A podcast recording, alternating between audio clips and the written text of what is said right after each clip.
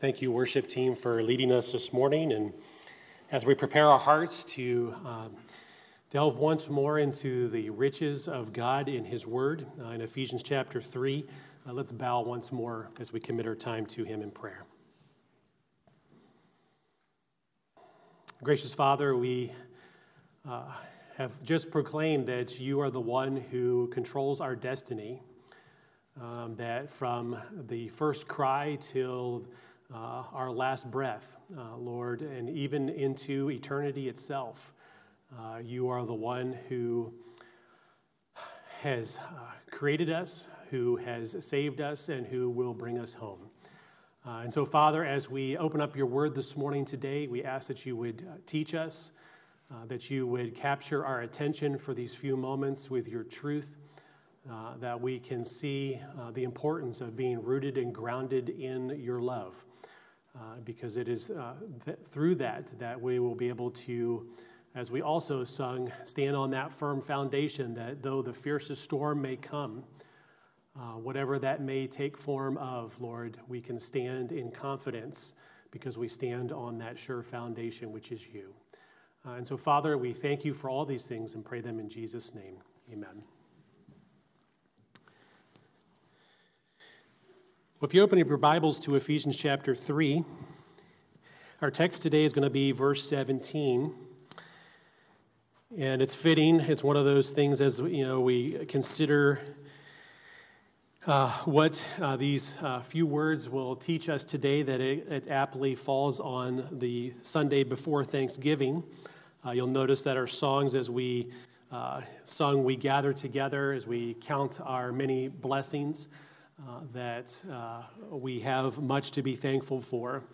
Uh, and a lot of that thankfulness will come as a result of us being in Christ, having Christ dwelling within us, uh, because the Spirit of God uh, is in our inner being, the one who is strengthening us so that we are rooted and grounded in love. And when we are that way, when we are where we're supposed to be, that will overflow in thanksgiving to God.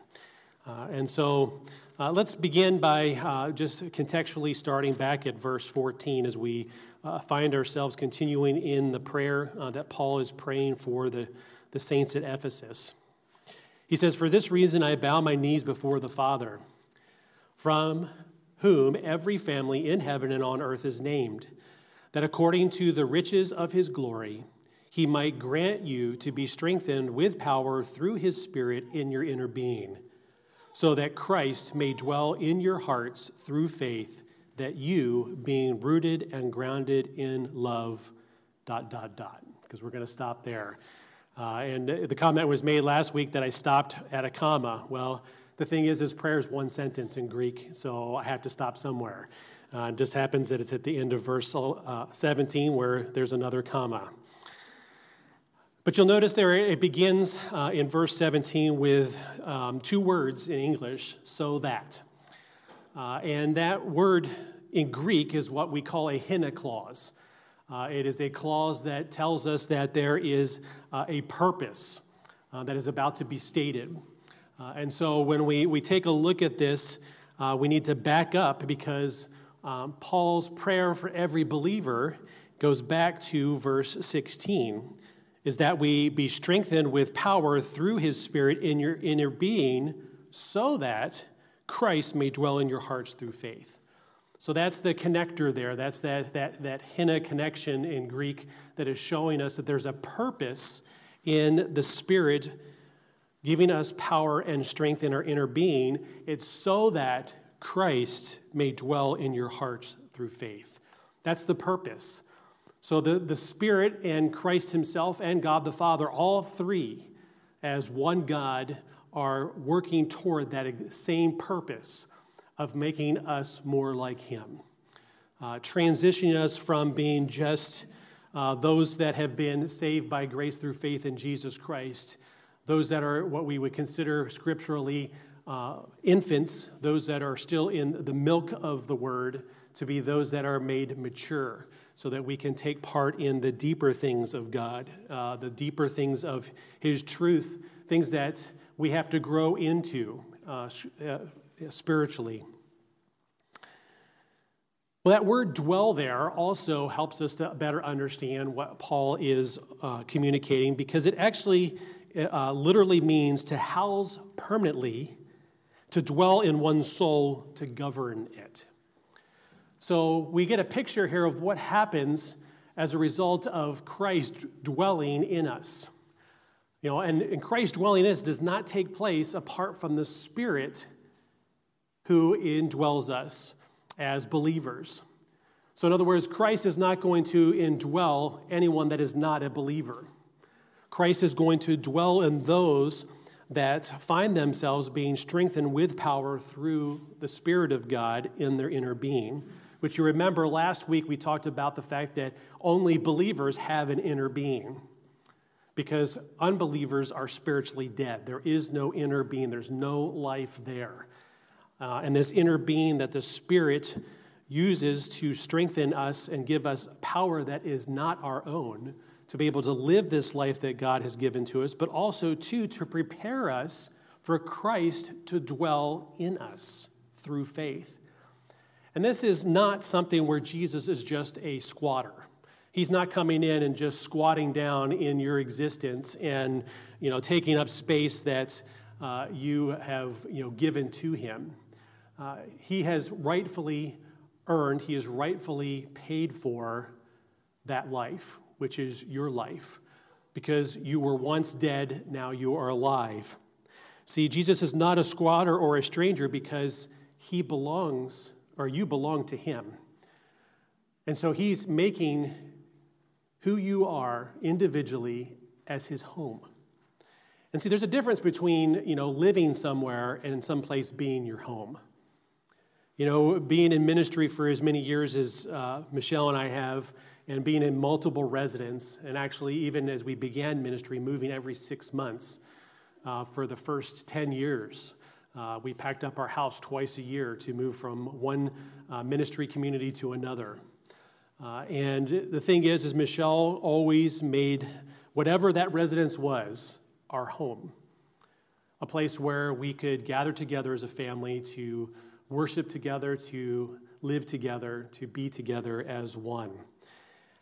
And see, Jesus is doing this exact same thing where he is making your existence, who you are as a son or daughter of God, as his home, because the Spirit, through his strength in your inner being, has already prepared that place for Jesus to be at home. Because you remember, part of what the Spirit does is he is a convictor of sin. The Spirit is also a comforter, he is an encourager. Uh, and he is there as that indwelling, as that seal until the day of redemption, but also there to make it a proper place for the Son of God to dwell. Because the thing is, is we are still becoming more and more Christ-like as the Word of God speaks truth into our lives, as we gather together as saints uh, in Christ. Jesus in John chapter 14, verse 23 says, If anyone loves me, he will keep my word, and my Father will love him, and we will come to him and make our home with him. See, that's what Jesus is doing in this indwelling. He is making your soul his home. And the thing is, as you think about that, it's kind of a profound thought. It's also a very sobering thought because that means everywhere that you go in your physical existence and also your spiritual existence, you're taking Jesus, the Son of God, along with you, as well as the Holy Spirit. And remember, one of the attributes of God is that He is everywhere present. So really, there's nowhere you can hide from Him. But the thing is, as we think about this, you know, what things do we do that make our soul, our heart, our mind the very home of Jesus Christ? so that he dwells there not as someone who is an unwanted visitor, like a squatter, but someone who we love having there, that can walk into any room or any corner of our heart and know that what he finds there is going to be something that glorifies him. But sometimes that's not the case. But the fact is is that as we are strengthened with power through the Spirit in our inner being, guess what? Christ dwells in our hearts through faith. He's there, and so what are we doing to make it a home for him? See, this indwelling is not speaking in relation to salvation because Christ is not going to dwell in someone who is not a child of God. The same is true in relation to the Spirit. The Spirit is not going to indwell someone who is not a son or daughter of God. And so this is not talking about salvation, this is actually talking about that work of sanctification. So that as we surrender those areas of our being, those things that we hold on to with closed fists, to God, it becomes more and more Christ's home. In Colossians 1:27 it says to them God chose to make known how great among the Gentiles are the riches of the glory of this mystery which is Christ in you the hope of glory. So what are you doing to make your soul, your heart, your mind Christ's home? Well, you have this right here. You don't have this particular one because this is mine, and you know it because you can look at it and it's written in my ink, my handwriting, my underlining, uh, because this is the Word of God. This is something He's given to me so that I can read it, I can meditate upon it, I can apply it, I can make it part of who I am. And as a result of doing so, through the strength of the Holy Spirit that indwells me, that truth becomes real in my existence so real that it makes my existence Christ's home. And you know what happens when you read your Bible and pray every day, right? You'll grow, grow, grow.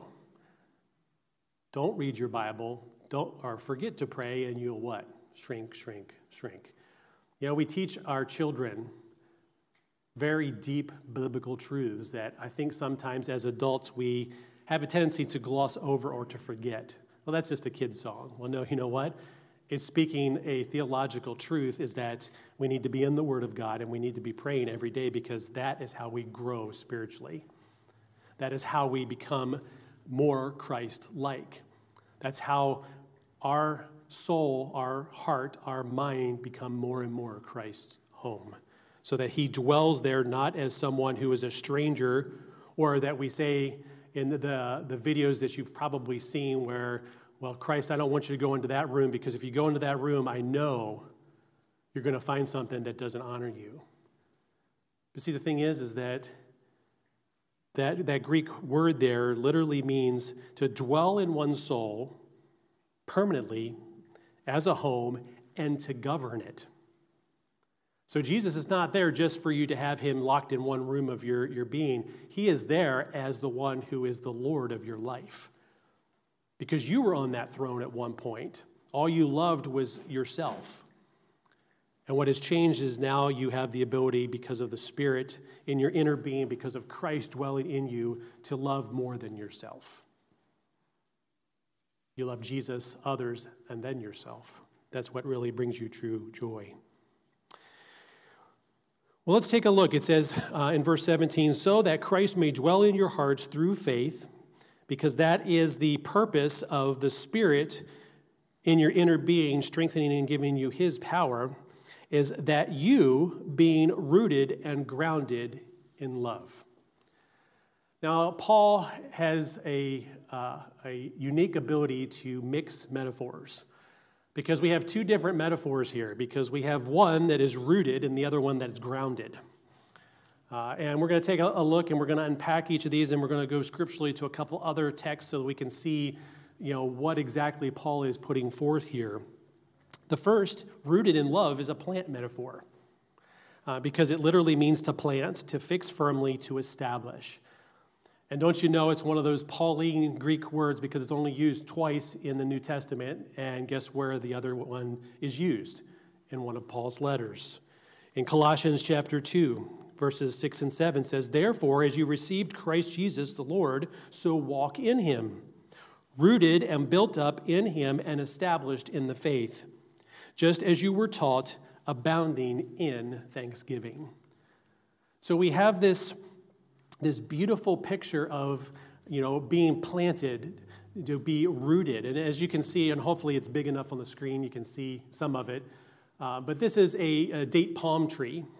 Uh, and I'm actually going to be taking you to another scripture because uh, I'm getting a little bit ahead of myself. But I want you to turn to Psalm 92 because there's, the scriptures actually speak a lot to um, trees, actually, uh, in relation to um, God making them, but also two of the qualities of what trees do in order to exist and to survive.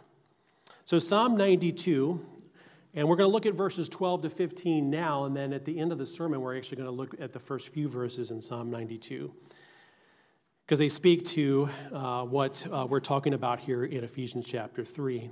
So, Psalm 92, starting in verse 12. It says, The righteous flourish like the palm tree and grow like a cedar in Lebanon. They are planted in the house of the Lord and they flourish in the courts of the Lord. They still bear fruit in old age. They are, never, or they are ever full of sap and green to declare that the Lord is upright. He is my rock, and there is no unrighteousness in him. So you have two pictures here in this psalm of two different types of trees. One is the date palm, which is, is on the screen here so that you can see. And the date palm uh, actually grows in the midst of a desert climate. Uh, and the date palm is a, a beautiful tree uh, that ends up towering in a, a single you know, trunk all the way to the top where it ends up you know, um, bursting forth in foliage. Uh, but it's also where dates come from because it produces dates as a fruit. That's why it's called the date palm. And I like what Spurgeon says in relation to this because this is a picture of someone who is a righteous individual, someone who has the, uh, the Spirit giving strength in the inner being where Christ is dwelling through faith. This is what it looks like, or what it's described as. And he says, When we see a noble palm standing erect, sending all its strength upward in one bold column, and growing amid the dearth and drought of the desert, we have a fine picture of the godly man, who in his uprightness aims alone at the glory of God, and independent of outward circumstances, is made by divine grace to live and thrive where all things else perish. So think about this this, this beautiful tree that towers, and he uses the word as a bold column in a desert climate, is able to show forth the, the beauty and, and power of God. And it does this and is able to exist in this climate because you can see the roots go out and they go down deep because it has to find the moisture that it needs in order to exist in this climate to produce that sweet fruit of date that it does. And then when you think about this picture of the date palm, you can think about Christians in the world in which we live. Because, you know, as he says, they thrive where all else perish. Well, we are surrounded by a whole bunch of people that do not honor God, that do not know God. It's a desert spiritually. And in the middle of that desert, unbeknownst to the rest of the desert itself, is this beautiful thing that comes up out of the soil.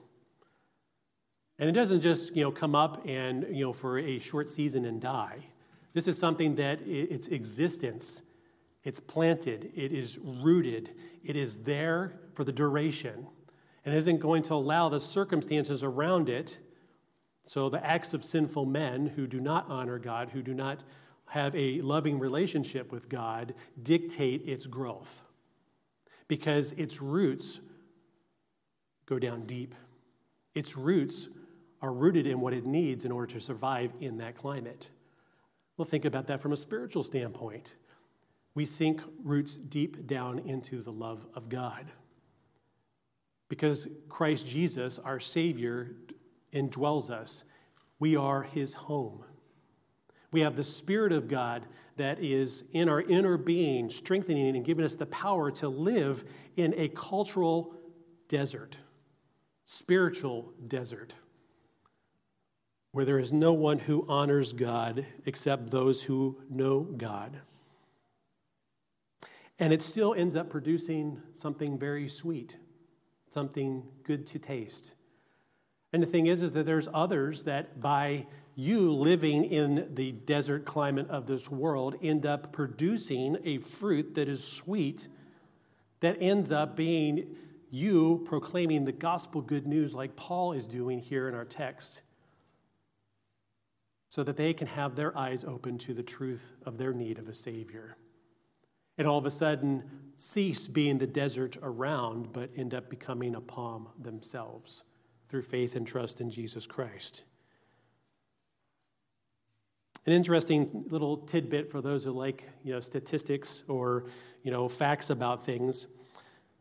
Annually, the amount of dates that are produced and processed is 8.5 million metric tons.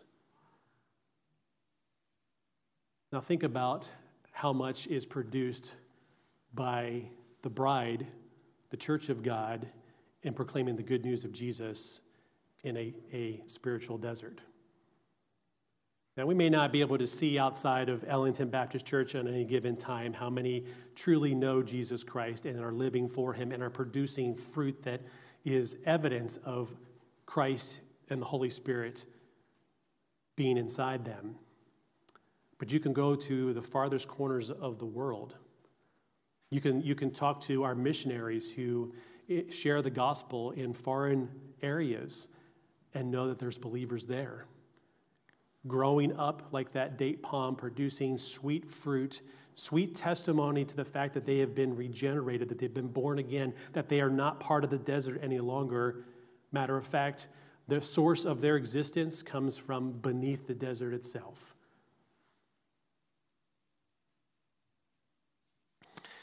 Well, Psalm 92 also says that the, flour- the righteous flourish like a palm tree and grow like a cedar in Lebanon. Well, the cedar of Lebanon, or the cedars of Lebanon, are actually in the Bible and are uh, spoken of. Uh, and in the book of Ezekiel, um, there is a beautiful picture where um, the, the prophet ends up you know, communicating a truth as, he, uh, as God is telling him what to say to the people. Uh, basically, the message is that, that no nation will escape God's judgment. But in doing so, what he does is he uh, t- uh, speaks to Assyria being like a cedar of Lebanon. And I'd like to read this text to you because it gives you a picture of what uh, the cedar of Lebanon is like, uh, how it presents itself. In chapter 31, starting in verse 3, it says, Behold, Assyria was a cedar in Lebanon with beautiful branches and forest shade, and of towering height, its top among the clouds. The waters nourished it, the deep made it grow tall, making its rivers flow around the place of its planting, sending forth its streams to all the trees of the field.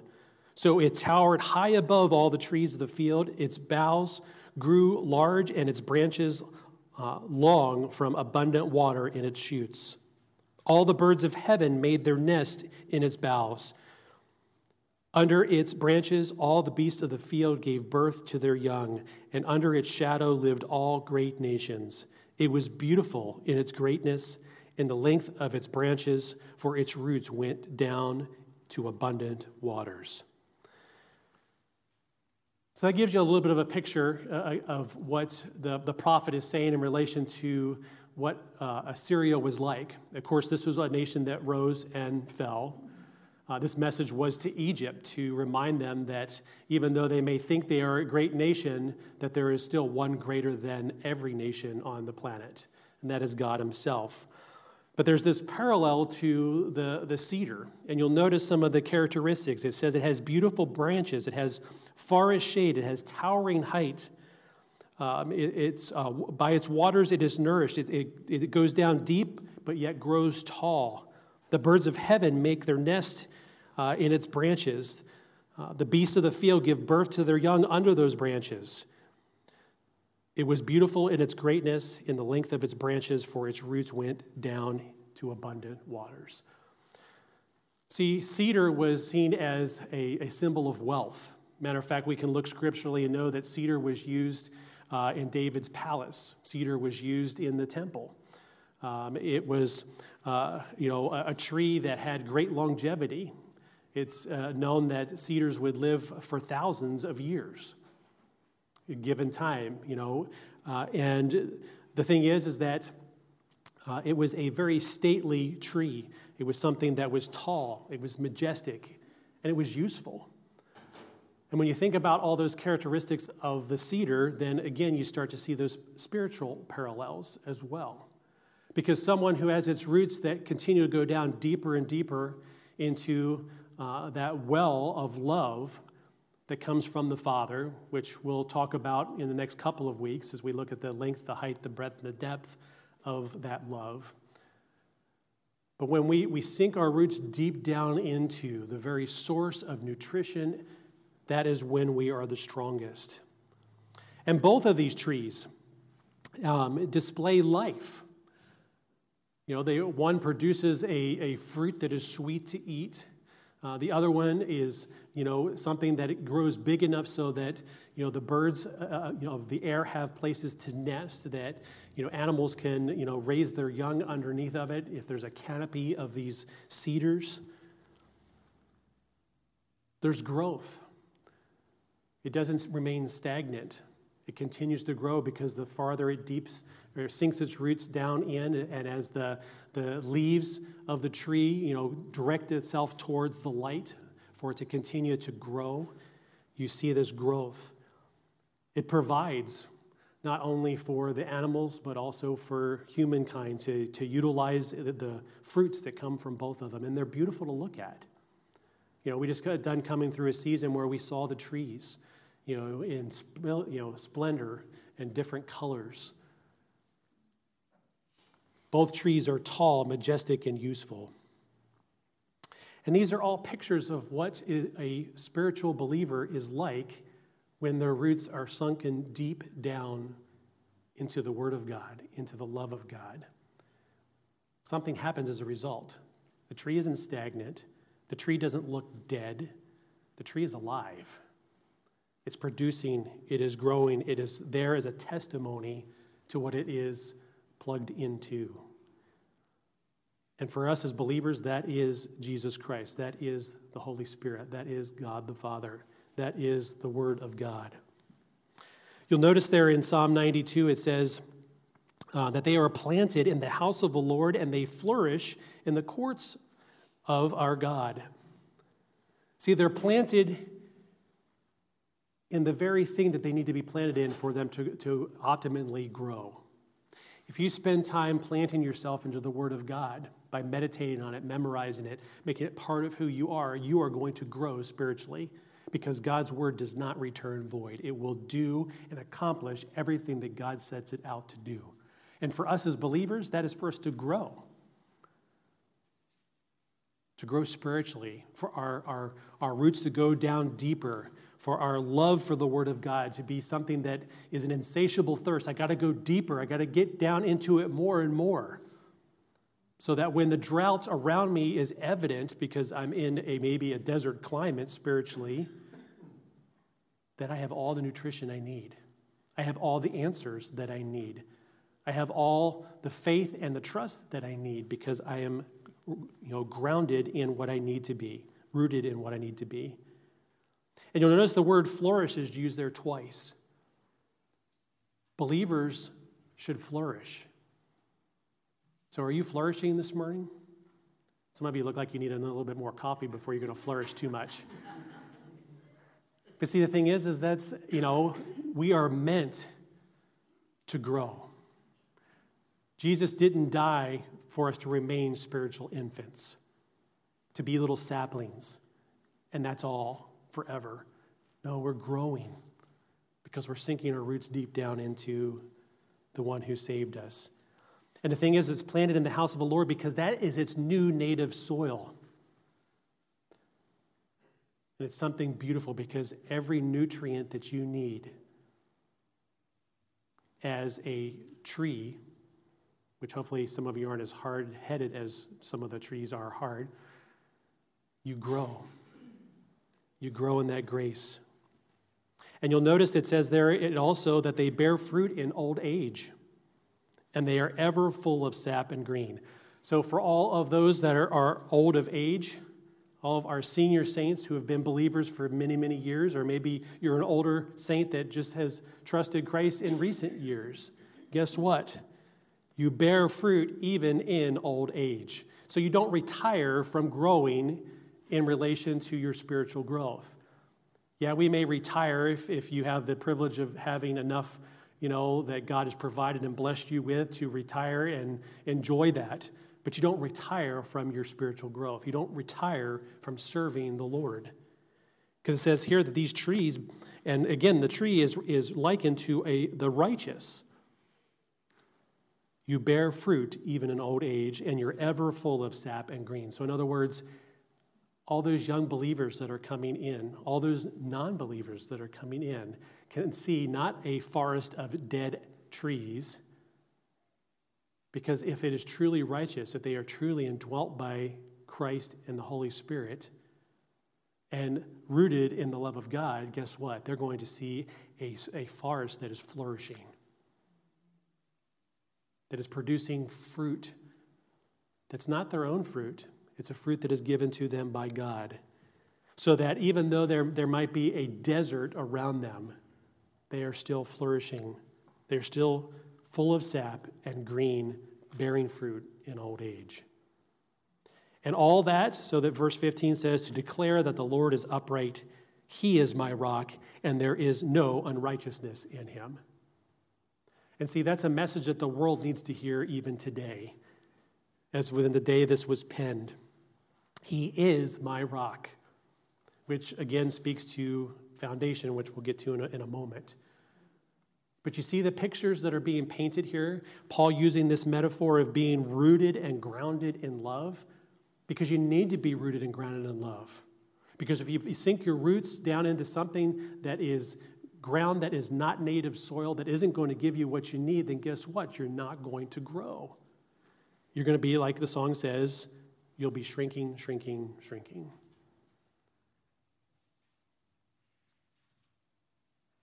Jeremiah 17, verses 7 and 8 says, Blessed is the man who trusts in the Lord, whose trust is, is the Lord. He is like a tree planted by water that sends out its roots by the stream and does not fear when heat comes for its leaves remain green, and is not anxious in the year of drought, for it does not cease to bear fruit. So think about that personally. What heat are you experiencing right now? What set of circumstances that are external are affecting you right now? Because, yes, they are real. I'm not minimizing them. But the thing is, is you can either focus on the circumstances or you can sink your roots that much deeper into the truth and the promises of the Word of God. And what will happen is, is that even when the heat comes, their leaves remain green. There is no anxious thoughts or fearful thoughts in the year of drought, for it does not cease to bear fruit because its roots are where they need to be. The roots are in something that will always supply life and literally, if you want to take it a step further, life eternal. Because that's what we have.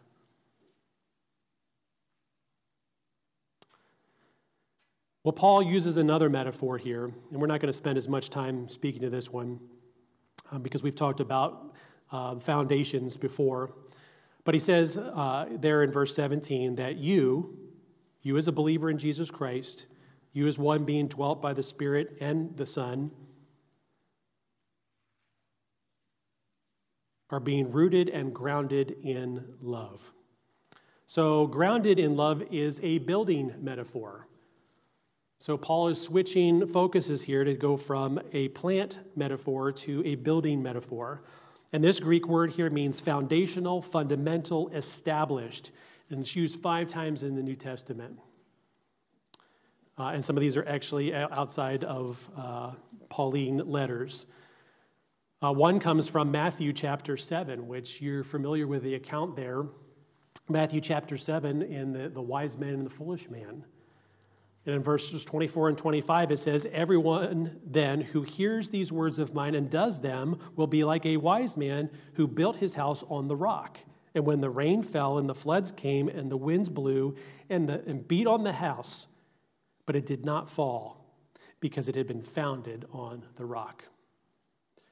And actually, if you go into the account in Luke chapter 6, it actually says that, it, that the, the wise man dug deep down to get to the bedrock to get down to where the foundation was strong. Again, another picture of, of digging down, getting down to where we need to be uh, to, to build upon a foundation. And that foundation in Luke 6 actually even adds in there that it could not be shaken. See, when you're on the right foundation, when your roots are deep, you won't be shaken no matter what's going on around you. Because God will give you the grace to either get through it, maybe go around it, or maybe remove it. But God knows what's best for each and every one of us. It's also used in Hebrews chapter 1, verses 10 through 12. It talks about here, it says, You, Lord, laid the foundation of the earth in the beginning. That word foundation is that same thing grounded here in Ephesians. It says, And the heavens are the work of your hands. Verse 11 says, They will perish, but you remain. They will all wear out like a garment, like a robe, you will roll them up. Like a garment, they will be changed. But you are the same, and your years will have no end. See, did you notice the picture here of, you know, it's using that same word foundation of the foundation of the earth itself, that God made it he created out of nothing everything it is and takes care of everything that He has created. And it says all those things are going to perish. But what still remains? That strong foundation, which is God. And see, that's the same God who sent His Son Jesus, the same God through His Spirit who indwells you and, strengthens you in your inner being, the same God whose Son indwells you through faith so that when the storms of life come, no matter what form they may take, you are on a solid foundation. And the same Greek root for this word here is actually used in 1 Corinthians chapter 3, verses 10 through 13. Uh, and this speaks to us laying on the foundation, which is Christ. Um, Paul says, There, according to the grace of God given to me, like a skilled master builder, I laid a foundation, and someone else is building upon it. Let each one take care how he builds upon it. For no one can lay a foundation other than that which is laid, which is Christ Jesus. Now, if anyone builds on the foundation with gold, silver, precious stones, wood, hay, or straw, each one's works will become manifest, for the day will disclose it because it will be revealed by fire, and the fire will test what sort of work each one has done. So, that same Greek root is used there that we see here in Ephesians chapter 3, where it says grounded in love. Well, that foundation, there's only one foundation, and that's Jesus Christ. Now, we are doing good works that were prepared beforehand that we should walk in them. And the question is, is what kind of good works are they? Why do you do what you do? Do you do anything at all? And the question, you know, the answer to all those questions is, is they can either be gold, silver, precious stones, wood, hay, or stubble. And the thing is, Lord willing, as you're on that strong foundation, as your roots are you know, sunk deep into the Word of God, that it'll be the first three. That even when tested by fire, they remain and are not consumed. You know, and it reminded me of, you know, when we talk about foundations, of the crumbling foundations around here. You know, they've been lifting houses all around here on Penny Street, multiple ones down that way, some down here on Main Street, where they're lifting the entire house up because the foundations are bad. And they dig out the foundation and they lay a brand new foundation and put the house back down on top of it. But see, the thing is, we never have to worry about our foundation crumbling you know, becoming old with age and therefore needing to be replaced. God does not need to be replaced. And we saw right here in Hebrews, he says, But you remain, you are the same, and your years will have no end. Because God is a strong foundation you can build upon.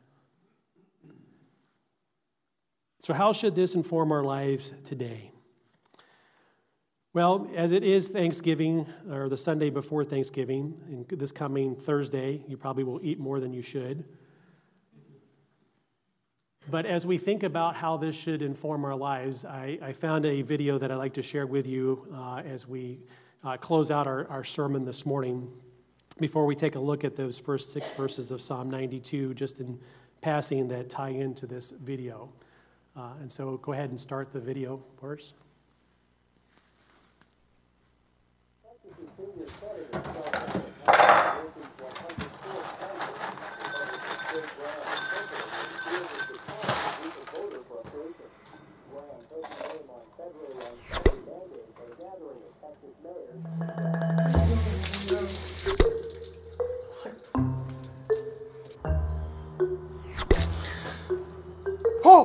Oh! Ah, that's all.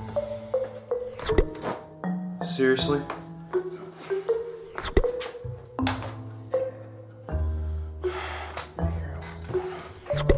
Okay. Oh. Where is it all going? Oh, please, please, please. Yes! Ah! Why is this happening?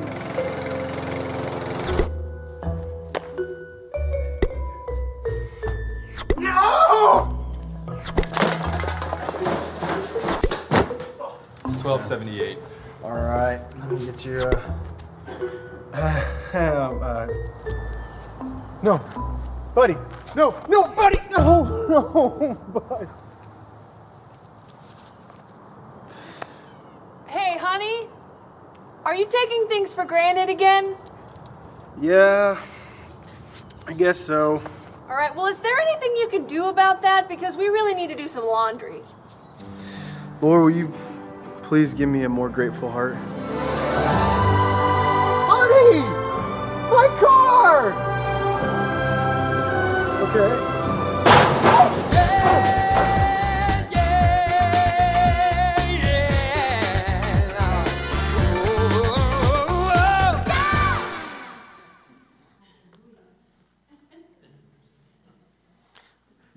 I think the video speaks for itself. And it brings us to Psalm 92, because uh, once again, as we, we took a look at the uh, end of Psalm 92, as we look at what a righteous person looks like, you go back to the beginning of Psalm 92, and it starts out by saying, It is good to give thanks to the Lord, to sing praises to your name, O Most High, to declare your steadfast love in the morning and your faithfulness by night to the music of lute and the harp, to the melody of the lyre. For you, O Lord, have made me glad by your work. At the works of your hands I sing for joy. How great are your works, O Lord! Your thoughts are very deep. The stupid man cannot know, the fool cannot understand this. See, the thing is, you've been given the privilege to see this and understand this because you've been given spiritual eyes to see the truth of who God is and how amazing He is. And see, that should, you know, as we find ourselves rooted in love and grounded in love, what that does is it will produce a thankfulness in our hearts. Otherwise, you may become like the man in the video, which humorously represented him not, you know, or him taking for granted all the things he had. And I think it's interesting that to preface Psalm 92, the psalmist talks about giving thanks to the Lord first. And at the end, with sandwiched in between, talking about those that are not believers, he says, the righteous flourish. Well, see, the righteous, when they flourish, when they are sinking their roots deep down, when they are on that solid foundation, then it produces joy, it produces thankfulness. It gives you the ability to see beyond the circumstances of life so that you can live in this world today, which is a desert, and produce fruit, not just be a tree, but to actually produce something that glorifies God. So, as Christ dwells in our hearts through faith, may we truly have thankful hearts that take nothing for granted because they are rooted and grounded in the love of God.